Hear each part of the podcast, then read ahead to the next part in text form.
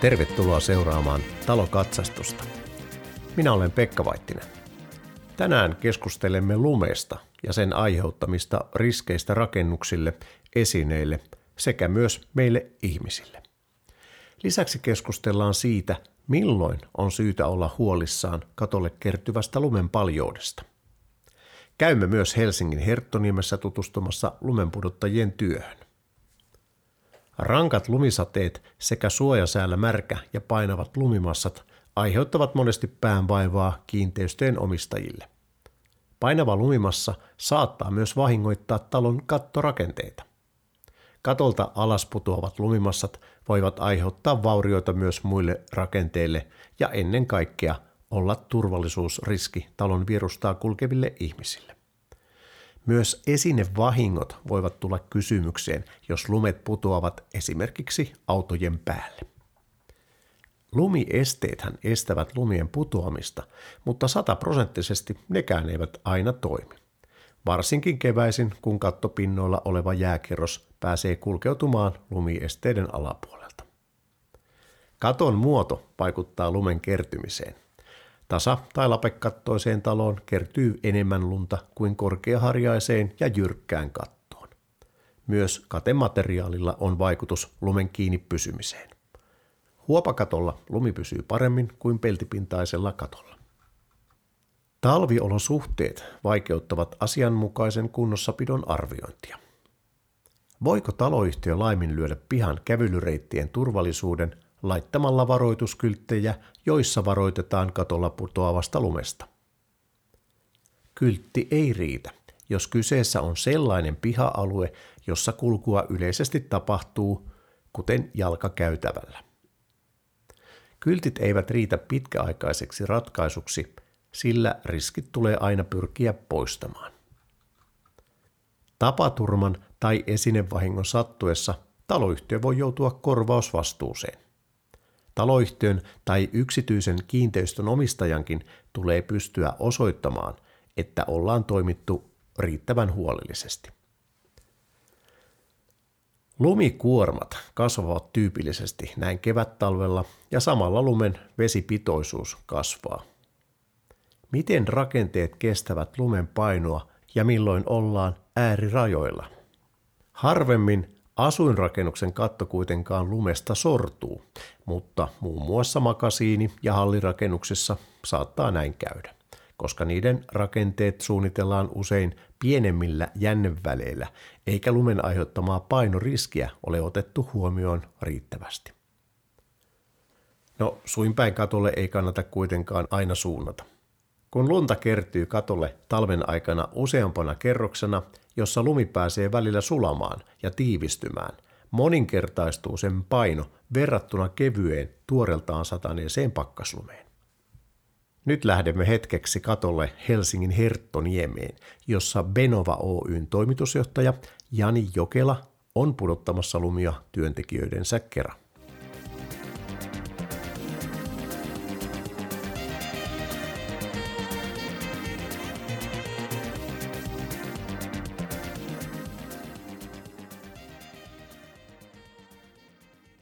No niin, me seistään tässä katolla kattosilalla turvallisesti Jani Jokelan kanssa, joka on Benova Oyn toimitusjohtaja. Me ollaan Herttoniemessä täällä onko tämä viisikerroksinen talo vai kuusikerroksinen, minkä katolla tällä hetkellä olemme? Joo, viisikerroksinen ja tämmöinen metallinen viistokatto tässä ja täältä lumia tiputellaan. Mä tuossa äsken katson, että sä poimit jonkun haravan tuolta. Oliko se tässä vähän riski, että se olisi pudonnut kadulle tuolta lumiesteen alta? Ilmeisesti tuosta talon antennimastosta irronnut. Joo, tuossa oli tommonen metallikappale, että näitä nyt aina tulee välillä, että on tuosta anten, antenni metallipätkä niin irronnut ja kyllä se tuossa lumiesteen roikku, mutta varmaan olisi tullut siinä vaiheessa, kun on loput lumet olisi sulanut, niin olisi tullut jonkun niskaan. Että kun te lumia pudota, tuolla kadulla seisoo kaksi kaveria, ne on opastamassa, ettei autoilijat ja jalankulkijat sitten satu paikalle, kun täältä lunta tulee alaspäin, eikö niin? Joo, siinä on aina, katsotaan mikä on riittävä määrä, että joskus saattaa olla kolmekin, että jos on sisäänkäynti, vilkkaasti liikennetty katu, niin se aina katsotaan tarpeen mukaan, mutta vähintään yksi pitää aina olla ja monesti kaksikin niin kuin tässäkin tapauksessa, ettei vahingossakaan pääse käymään mitään. Miten tuota lumenpudottaja ehkäisee, ettei tämä melko hyväkuntoinen katon maalipinta tai yleensä tämä peltipinta vaurioidu tässä, kun kattolumia pudotetaan? Otetaan vaan se, mikä on tarpeellinen ja tässäkin lapio, mikä mulla on, niin siitä on poistettu tuo metallikärki, että se on käytännössä vaan muovia toi kärkiosa, niin sitten ei pääse mitään vaurioita syntymään. Ja tietysti se, että ei, ei turhaan raavita, että otetaan vaan se, mikä on tarpeen ottaa pois. Missä kunnossa nämä taloyhtiöt yleensä pitää näitä kattoturvatuotteita, kun puhutaan lumiesteistä, kattosilloista, lapettikkaista, niin onko nämä kiipeilijälle turvallisia? Sulla näyttää olevan hyvät valjaat ja narut ja ne on kiinnitetty asianmukaisesti, mutta keskimäärin, jos osaat arvioida, niin onko nämä taloyhtiön turvavarusteet yleensä kunnossa?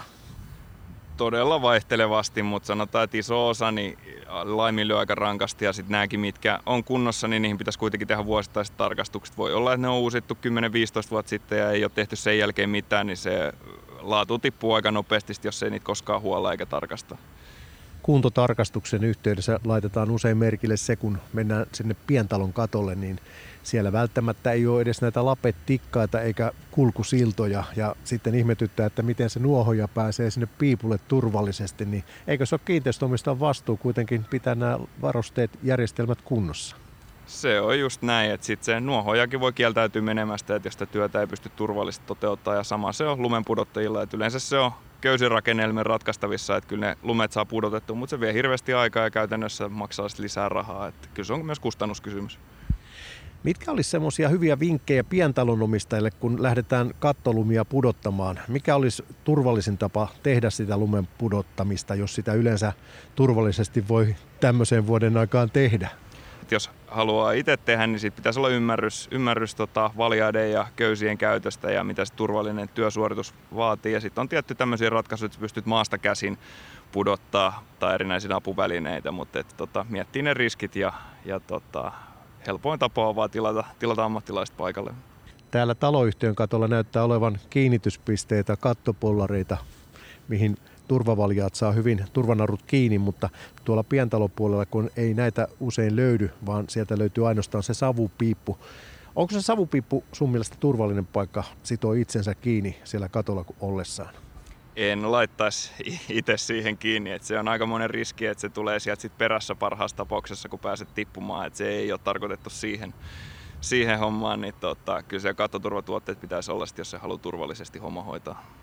Miten tämä turvanaru sulla on säädetty, jos sä nyt satut liukastumaan tuossa ja lähdet menemään tuonne kohti räystääsuuntaa, niin, niin mihin asti tämä naru mahdollisesti päästään putoamaan, jos päästään yleensä putoamaan laisinkaan?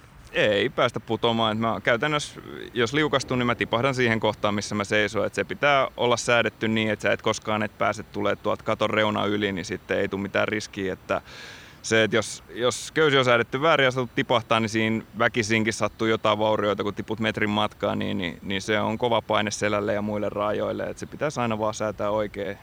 Kaikenlaisia hinausköysiviritelmiä ja muita nyt saa ostettua ja ne sopii ehkä sitten semmoiselle, kuka kerran saattaa käydä oman talon katolta tiputtaa, mutta ne ei ole käytössä mukavia ammattilaisille ne ei oikein sovellu. Miten tuo pientalopuoli vielä, kun puhun, mennään, mennään sinne ja kattovarusteet olla kunnossa, eli tämä katto siltä vähintään laitettu sinne harjaosalle ja tietysti vielä lumiesteet, kunnolliset talotikkaat, mahdolliset lapettikkaat. Sitten riippuu tietty, että millainen järjestelmä sinne halutaan ja, ja tota, mitä kaikkea se haluaa laittaa ja tietty, että kattopinta-ala ja moni, moni asia sen ratkaisee, mutta jos ne kattoturvatuotteet on kunnossa, niin se helpottaa ja nopeuttaa sitä työn tekemistä, niin se saadaan myös kustannustehokkaammin sit kaikki hoidettua, niin se on myös kustannuskysymys. Tässä kun arvioidaan tätä lumimassaa, mikä tälläkin katolla on, niin miten nämä rakenteet kestää? Kuinka paljon tuota lunta voi täällä yleensä olla, että sitä ei vielä muodostu riskiä näille kattorakenteille?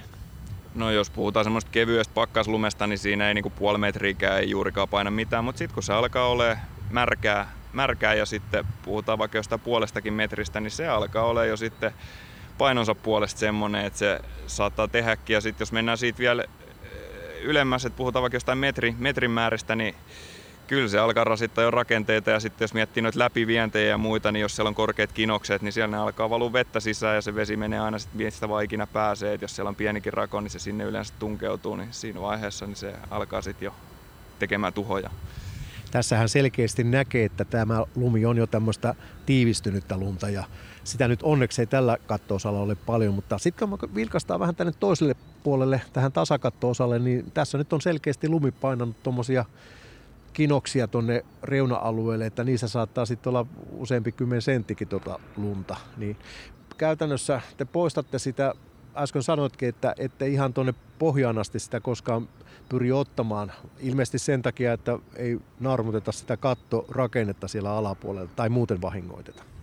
Joo, se on juurikin näin, että tässäkin katsotaan tätä tasa, tasakattoa, mikä tässä näin on, niin tässä on singelit alla, niin siinä kun rupeat, rupeat sitten heittää soraa alas, niin ei siinä, siinä ei ole mitään järkeä, että se otetaan siihen tasoon, tasoon, että siihen jätetään pieni lumivara, niin se suojaa myös sitä kattoa sitten.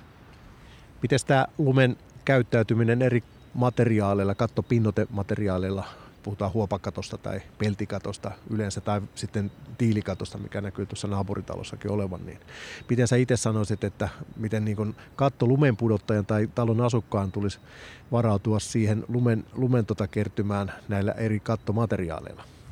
No etenkin peltikatolla niin huomioida se, että siinä vaiheessa kun kelit menee plussalle, niin sieltä alkaa ensinnäkin ne rupeaa painaa ja sitten se, että sieltä mahdollisesti alkaa tippua lumi esteiden alta, niin pieni jäälauttoja ja lumisateella kertyy lippuja herkästi, niin se peltikatto on ehkä se, missä tulisi tämmöiset huomioida kaikkein eniten. Et sitten huopakatoilla katoilla, niin ne riskit ei ole yleensä niin isoja, mutta sitten tietty siinäkin olisi hyvä tarkkailla sitä lumikertymää, että kyllä se sitten kun ne alkaa olla isoin määrin, niin se kapaina ja herkästi rupeaa uittaa sitten jostain saumoista tai muualta sisään. Että tässä kattelen tuota lumiestettä tuossa reunalla, niin se lumieste on usein aika herkkä vaurioitumaan, jos sitä lumimassaa pääsee kertymään liiaksi katolle ja sitten keväällä se lähtee tämmöisellä tasaisena massana painamaan tuota lumiestettä, niin nämä monesti irtoaa alustassaan. Niin otatteko te mitään kantaa taloyhtiön kulmalta, että ilmoitatteko isännöitsijälle esimerkiksi, että nyt katossa on reikä havaittavissa?